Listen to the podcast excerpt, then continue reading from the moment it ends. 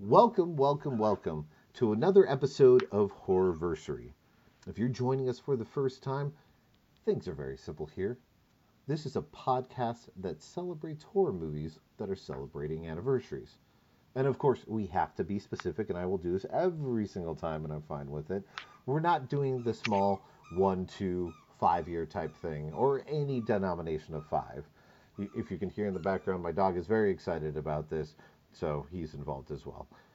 We're doing 10, 20, 30, 40, 50, sometimes even 60 year anniversaries. Because if there's one thing you know about the horror set, it's that they absolutely not only love their horror movies, but celebrating a good anniversary. This year alone, there's or there's probably going to be a 30th anniversary of cheerleader camp out there.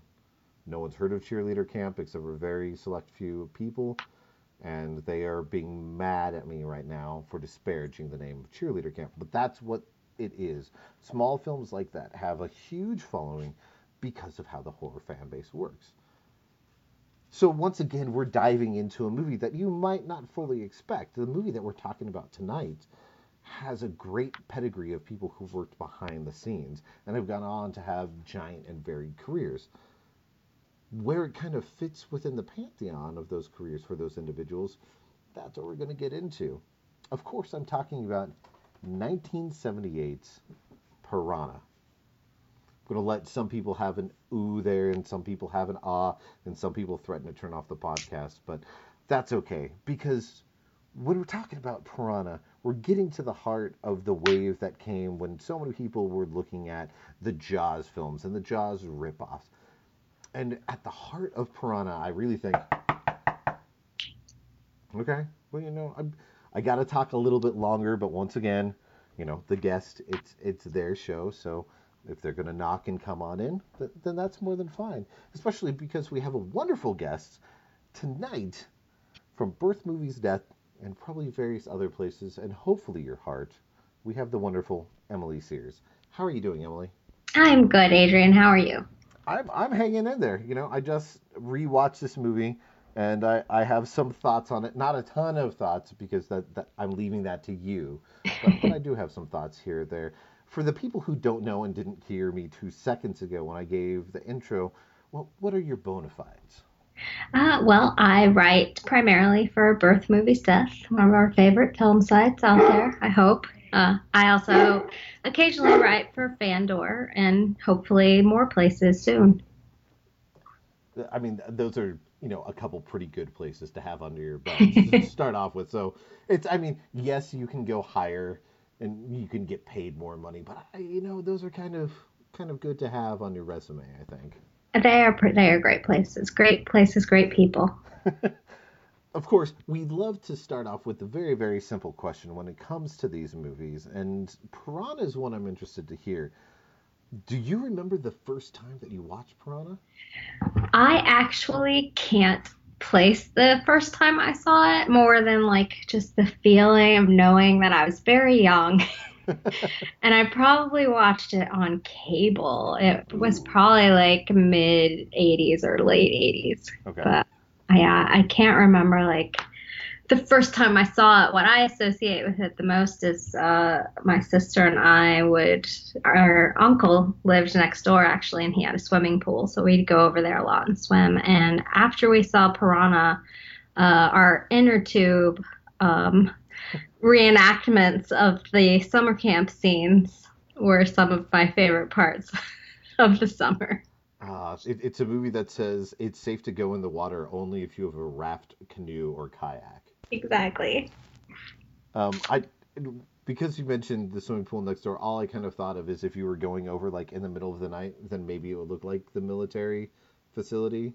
Yeah, it could too. Yeah, we had to climb up. Like I remember them having like this big water tank out there, and there was like a way you could kind of step up onto the deck without having to go all the way around after we climbed the fence. So there was a little bit of that vibe. For the people out there who've never seen um, Piranha before, which shame on you. You you should see it. I guarantee you, there's some people out there who've like, I've seen Barracuda. Does that count? No, because it's not called Piranha. Um, in as few words as possible for those in, uninitiated, try to describe Piranha. Okay. Well, first of all, it's a Joe Dante film, which should be all you need to be sold on it. But I would describe it as a military science experiment gone wrong unleashes flesh eating fish on pleasant summer resort. Wonderful. Wonderful. So so precise and succinct. Thank you. Oh, wh- what did you notice when you you watched it this time? Like, is there anything that stood out different than before? And what is it about Piranha that's special to you? Um, I guess that this time it felt like a little calmer. Like I guess I could pick out things that they were going for that maybe did they didn't quite make it because of the budget or the you know time they had to film it. You know things you don't notice when you're younger and watching it. But none of that takes away from the film in any way. Though I still think it's fun and the characters are great and the cast is really great. So Who is your your favorite person on the cast? oh man, that's a There- tough there's one. so many, so that I know it's it's a dividing line right here, right now, early on into things. I'm I'm making you pick a side. This is hard. Uh, I really like uh, Keenan Wynn as Jack in this movie.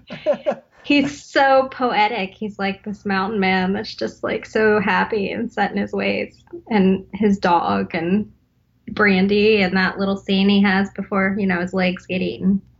I, I I literally had a note that I made tonight that said Keenan Wynn's greatest acting ability is to mumble while drunk. And that's true, yeah.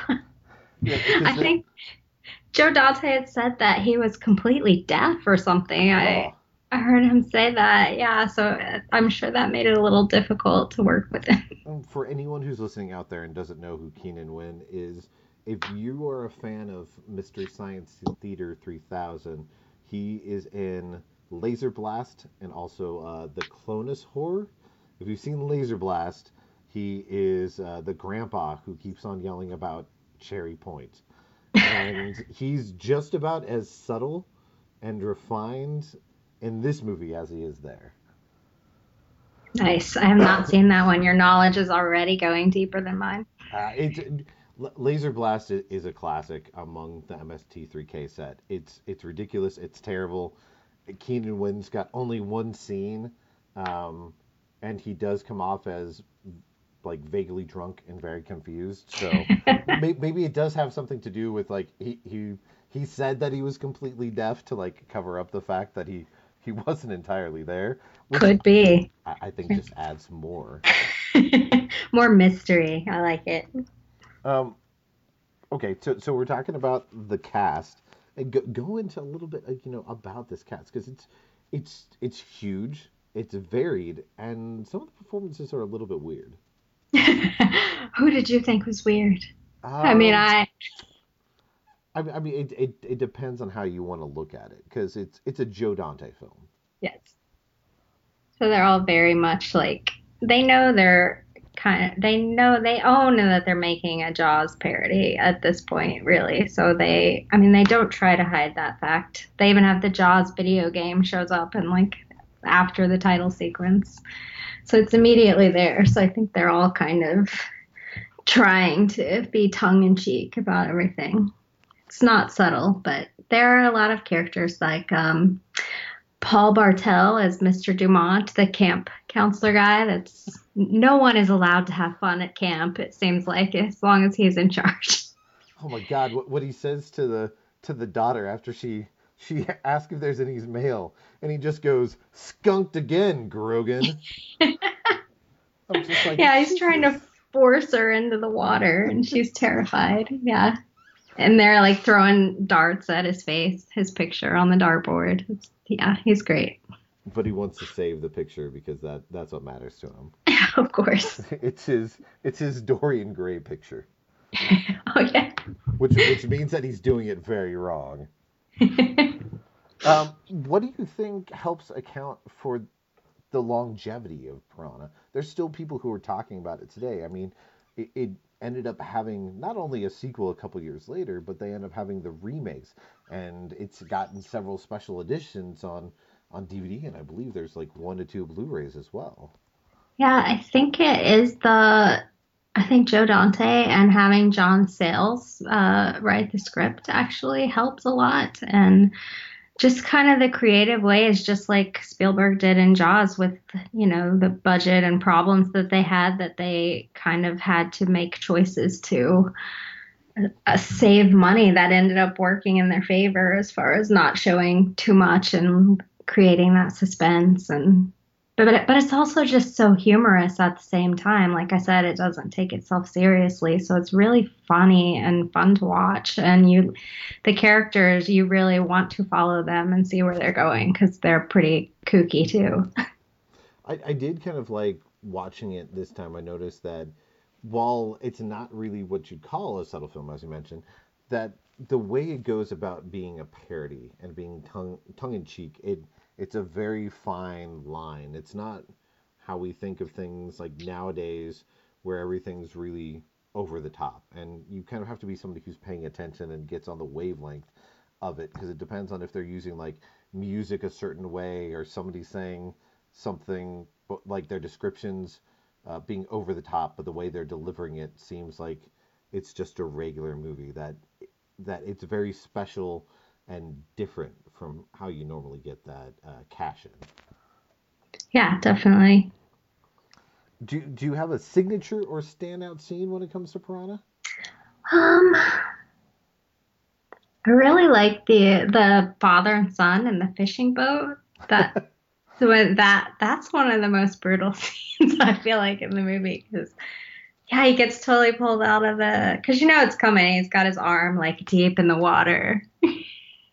and then you know that something's about to happen and then and the whole boat flips over and the kid's stuck out there for who knows how long. I mean, he's just going to be traumatized for the rest of his life. Well, I mean, he is because he calls uh, Kevin McCarthy's body like daddy. Yeah, yeah, I know. He's so messed up when they get there. It's crazy. And but other than that, the all the camp scenes and when everybody's in the water, those are of course always great. And, and Dick Miller. Oh, Dick Miller. Love him. I actually have a funny Dick Miller story. He was, uh, uh, we go to some of those horror conventions uh, in the area sometimes, and they they're usually held at like a hotel in the area. So all of the guests are stay in the hotel. So we, myself and my husband and some friends of ours, had dinner there and oh, Dick Miller was sitting at the table beside us with his wife having dinner. and then the table next to him was um, Gary Busey and his son Jake and the cast of the Human Centipede. What? And then so it keeps getting weirder and weirder. And then George Romero walks by us to go sit at a table like in the back corner or something. It was the craziest dinner this is one of those situations where you're looking around, you're wondering what you're doing there, and you go, either everyone here is going to die and we're going to be the people who don't make the paper, or this is secretly a room where all these people are being saved because something is going to happen outside that's terrible. Yeah, I felt pretty safe, like uh, with all those people, all those legends in the room. I thought we were going to be okay. Even with the Buseys, you weren't. Even with the Busey, Busey. Busey was very loud with the waiters, so we could hear everything he was ordering.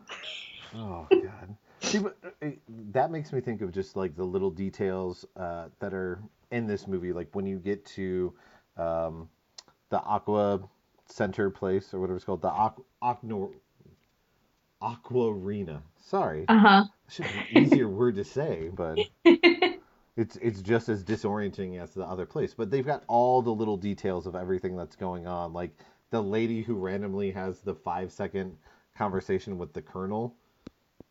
Oh yeah, and then they get on that boat, and their limit is like eight 18. people on the boat, and there's way more people.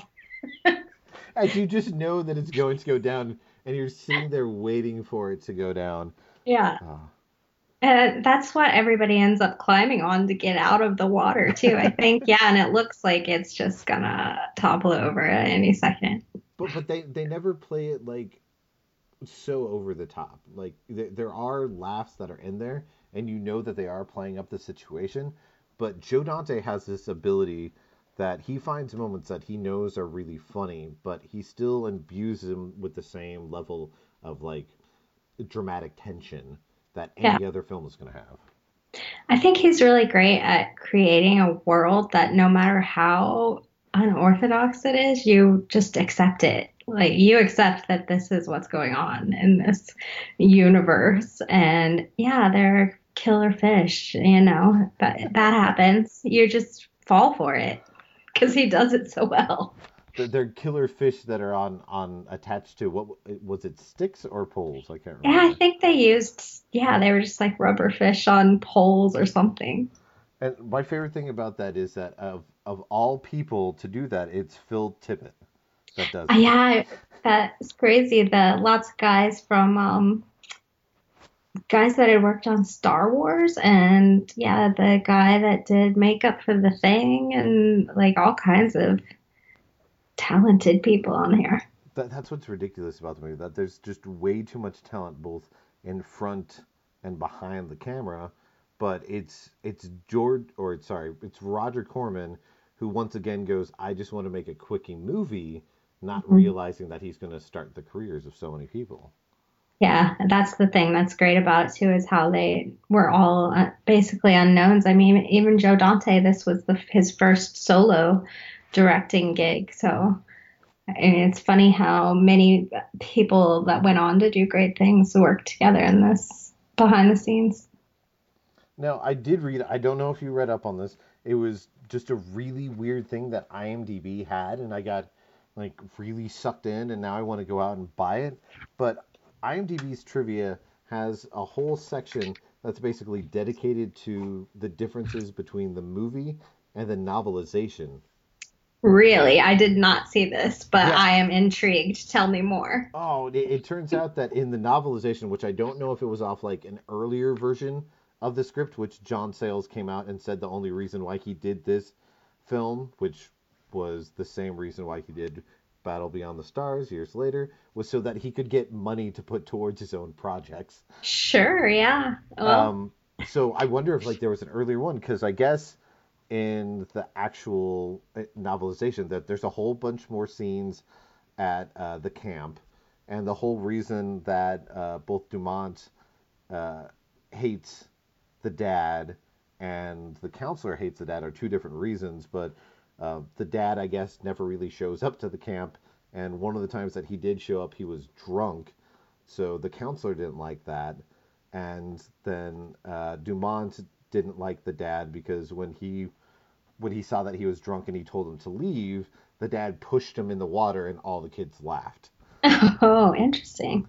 And then So is that there's the cop that pulls him over that talks about getting him on a drunken disorderly. I want I guess that's what he's referring to then. yeah that's that's part of it because there's also uh, I guess when the when the his ex-wife left him, uh, she said that she couldn't stand the sight of him. That was the the only reason she gave when she left. But that comment is what turned him into an alcoholic. Oh, lovely. Um, But yet she leaves their daughter with him if she thinks he's so terrible. Why does she leave her young it's, daughter? it's just how this movie is. It doesn't it, it doesn't need like a full on explanation. Why is the colonel investing into the uh, Aquarena business with Dick Miller? No, yeah, that whole yeah, that whole sequence is just like you know we got we just they had to get the piranha further out. I guess they they needed new uh new people to feed on, so they had to change locations. It's it's literally my favorite part of the movie because in the middle of being worried about everything that's going on and them getting out, he makes the phone call to him to be like, "Hey, uh, just want you to know this should be coming your way." Like that, that's what he decides to do. They've got everything going on, and he's like, "Crap, I gotta call that guy I invested all that money with." and you're like, "Wait, what?" But in the, I guess they don't really go into more of him in the book, but they go into Maggie and that the whole reason she became a skip tracer is because her her uh, ex-boyfriend left her just basically disappeared one day and she hired a skip tracer to find him and she became really obsessed with the notion and everything and that when she ended up going along with the skip tracer and when he he actually found her ex-boyfriend she didn't care anymore, and she just decided, screw it, I'm done with the guy. I actually want this to be my job. I just want to do this job now because it's cool. That is interesting. Yeah. It sounds so Maggie, though, doesn't it? It, really does. It does. Well, then the ending of the movie ends up even crazier because Jack, when he's eaten and everything, doesn't have his arm go up. He dies under the water. And when she pulls that rope up and sees the end of it snapped on, she decides to jump in the water to try to save him. oh no. Knowing that all the piranhas are, are in there, and then she dies. Oh man. Totally different story there. Exactly. So, No, I like the little rom com stuff going on kind of between those two. So oh man, the the whole um, sitting on the couch trying to get under the blanket sequence. yeah, I've been trying to get under the blanket for five minutes. and, and then it just ends like they don't have a little womp womp sound or anything like that. They just hold for a couple seconds and they go, and that's that, that's what I love about uh, Joe Dante and this movie, just the weirdness of it all. hmm Now, normally we ask a question about modern counterparts, and of course it's kind of easy in this case, but I'm very curious since we know that this is a ripoff or homage, as uh, both Dante has said and Spielberg has said, is where do you think its place is when it comes to either the Jaws sequels or any of the cash-ins for for Jaws, and how do you think it compares to like the horror in the water movies that we get nowadays? Hmm. That's an interesting question. The Jaws movies, I water is actually a scary thing for me. So water movies really actually it takes a lot to scare me, but water movies sometimes do. And especially the whole, you know, trick of you can't see what's under the water and but you know there's something there. That stuff. I love that stuff. But so I will watch any Jaws movie basically and even the worst one, I'm gonna be like, eh, you know, it's not that bad. but I feel like Piranha kind of is better than. I mean, it's. I'm not. I don't want to say better, but because they're doing the same thing, they're all kind of doing the same thing. So I don't really want to compare them. But uh, and as far as how where it fits in with stuff today, I don't know. I feel like they did a better job as far as characters building up the characters back then than they do now in these kind of movies because it does just kind of feel like they they are just all there to be victims. They're just all there for the gore shots and the you know. so I feel like in a way the older movies handle that a little bit better as far as you caring about the characters and not wanting them to die. You know, you want them to survive. Now, of, of course, nowadays when we do get the horror in the water movies, as you said, they don't really have as much characterization, but they do play up the gore aspect. Piranha takes kind of a a different route. What are your thoughts and feelings on that? Uh, I actually le- I prefer that. The, I mean, I like a lot of gore too. I'm not anti-gore. I can can appreciate it, but I like the subtlety of this, the way they did it, especially that when they do get to the resort is when you really start to see like the kid with like half his back gone when they pull him out of the water and and even at the summer camp uh, when Dumont is helping the kids out, he's got like I mean that one piranha jumps up right and tears his cheek off or something at some point. I mean the stuff that they do, I feel like I just wish that you had gotten closer looks at it, maybe, Mhm. which I, they didn't have the opportunity to do. And now I think they have more, obviously, a better budget and more time that they can get that great shot of, you know, all that hard work the makeup artists put into it. Well, of, cour- of course, uh, I feel like maybe they they wasted their budget on uh, the stop motion Oh my gosh. that that we never see again. That creepy little lizard guy. Yeah, I read uh, that Joe Dante actually had planned and hoped that he would show it repeatedly, and each time it would be bigger. And then at the end, yeah, at the end, he actually wanted it to like crush like a dock at the lake or something. Oh my god, I would have loved that. See, that would have been awesome, but that's another thing. Yeah, they didn't have the money to do. But I, but now without all of that, it seems so random. Yeah. Because it's just adding to the mad scientist aspect of uh, Kevin McCarthy's Doctor Hoak. Who we barely know anything about. I know. He's a man of mystery. no, no, he's a man who dies really fast.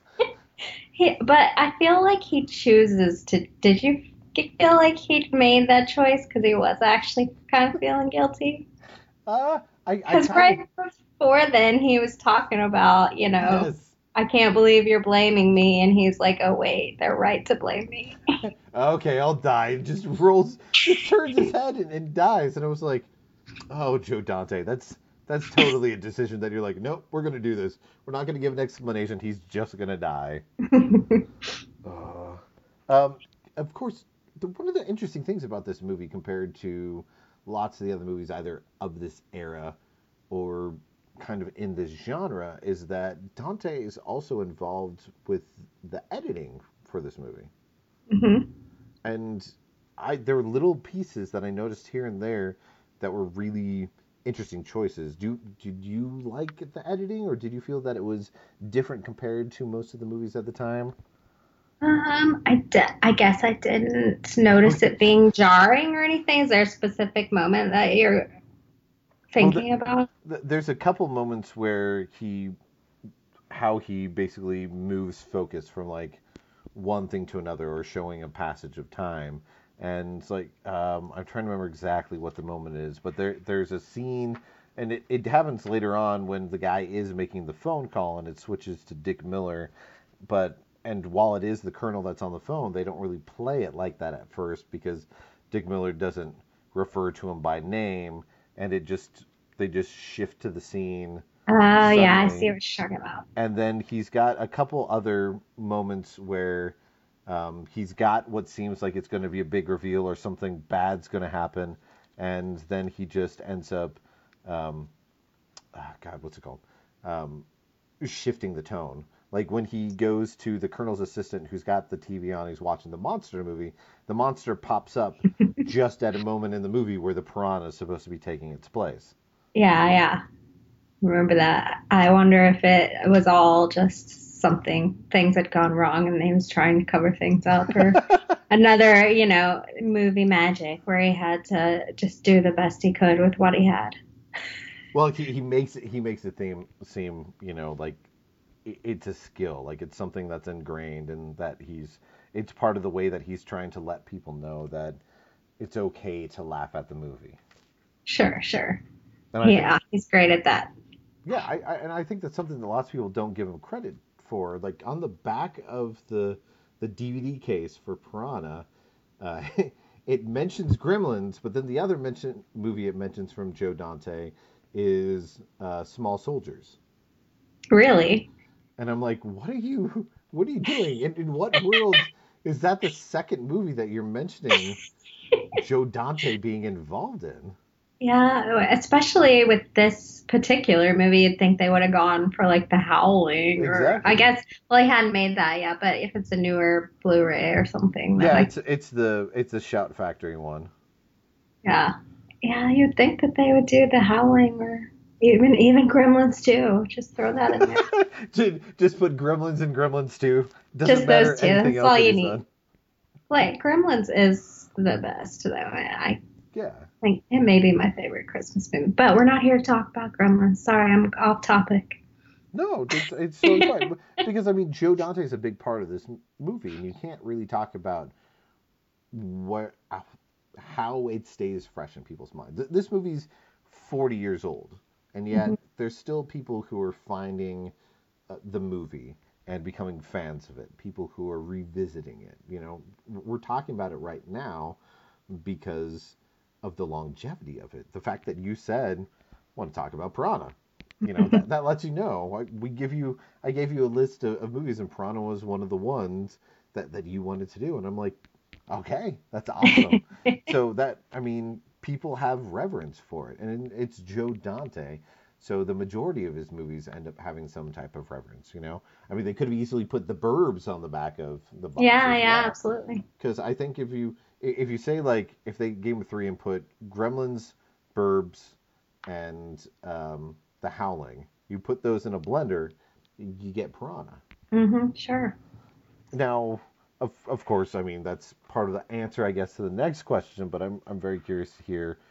Um, from your perspective, having rewatched the movie the day that we're recording this, uh, do you feel that it's still worthy of all that reverence, or do you feel in any way that that it's still good, but maybe the the shine is slowly wearing off it? I don't think it is wearing off. Actually, I had a great time watching it again today. I I mean, obviously, It doesn't. I don't even want to say it is dated or anything because it's I mean, obviously, everybody's wearing their 70s awesome clothes, but you know, they look they don't look so like out there that I mean that it doesn't still work today. I I still love everything about it. I thought it was fun and the suspense there and like I said it felt a little bit calmer to me like I could tell you know, I'm not going to get the same thing out of it that I did when it scared me as a kid and made me play like piranhas were eating me in the swimming pool. But it's still a really fun movie, and the characters are a blast. Now, do you think because the tone is different than lots of the films that come out nowadays that are either water based or just monster based in general, that that's what what helps keep it fresh? Uh, as far as people like seeing stuff and going back and to see older monster movies, you mean? Yeah. Yeah, I definitely think that that is what turns people on to going back and seeing where the stuff, especially if they love monster movies. I mean, they're going to go back and see how it evolves from through the years because that's what film's all about, right? You want to see where people, how people did things back then. Even the stop motion back then, I'm sure, was excruciating to do that one little scene. but like, I, think people are really curious about all of that stuff, and it's fun to go back and discover how it was done. I, I do hope that people are going back and watching it, especially for the last couple years, having several underwater movies or water-based horror because you had uh, 48 i think 48 meters down? Yeah i did not see that one. I see i need to see that. And there was no, another no, one. you don't you don't, I will watch i will i will watch and enjoy all the water movies. They will give me uh, they will give me some kind of anxiety of some sort. Well, even I, if they're bad it yeah, i was i was going to say i'm i'm interested to see if you if you decide to stomach a five-headed shark attack. oh, that one I haven't seen. Yeah, that's, there, a, that's uh, on Amazon Prime, so you oh, know it's quality. The, there's the Meg is coming out.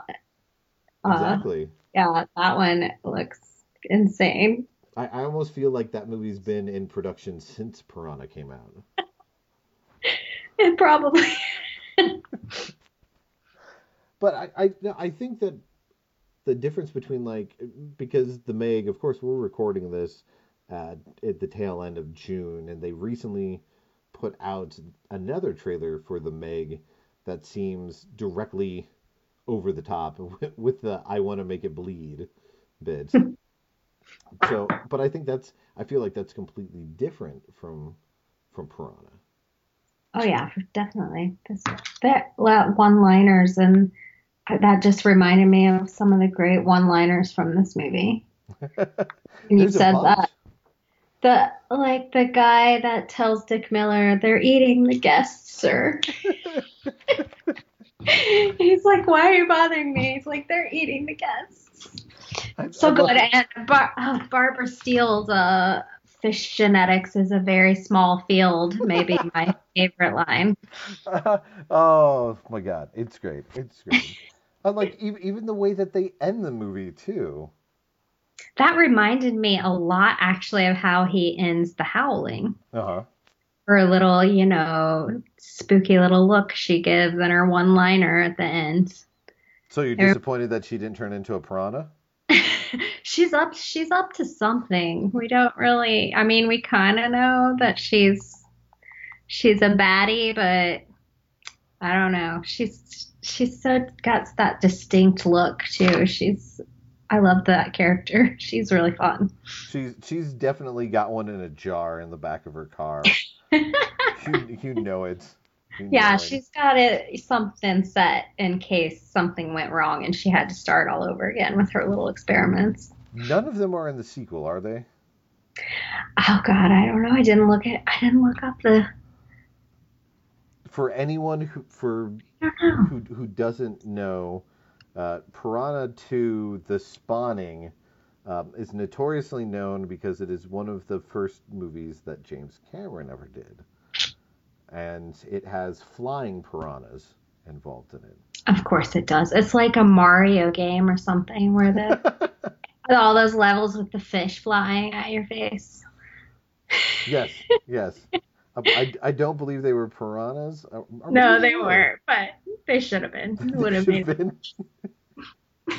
I, yeah, because that, that's what I was curious about, uh, is if there was any direct connection. Because in lots of these uh, these movies, it's always like a tangential connection. Uh-huh. And, and of course, the history of Piranha is weird because they do have the sequel, and then they have a a TV remake in 1995. I want to say it was Sci-Fi Channel, and then they had um, Piranha 3D and Piranha 3 Double D. hmm So it's I mean it it spawned a sequel. It sure it did. spawned a franchise.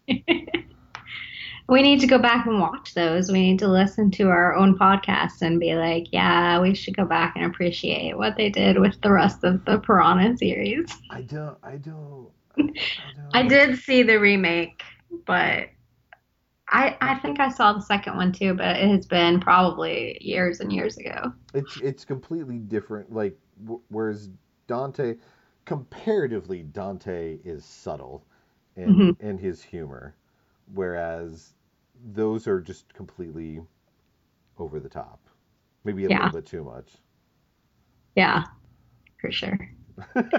But it doesn't seem like anybody that was in the first one is in the second one. So I wonder if maybe they just drop someone's name or something in the dialogue. It's one of those where it's just kind of connected. Like it, it picks up months later and piranhas are killing everyone, or it's not even connected and it just involves genetically mutated piranhas. Yeah, it's just all from the piranha's perspective and Piranha 2. Okay, I, I believe that. It did. It did say Lance Henriksen was in the movie, so I can easily see Lance Henriksen playing a piranha. I think he It could has that range. Just put the teeth in there. Oh, the the teeth. Uh, well, the noise they make in general, the noise of the piranha is another thing I love about the movie.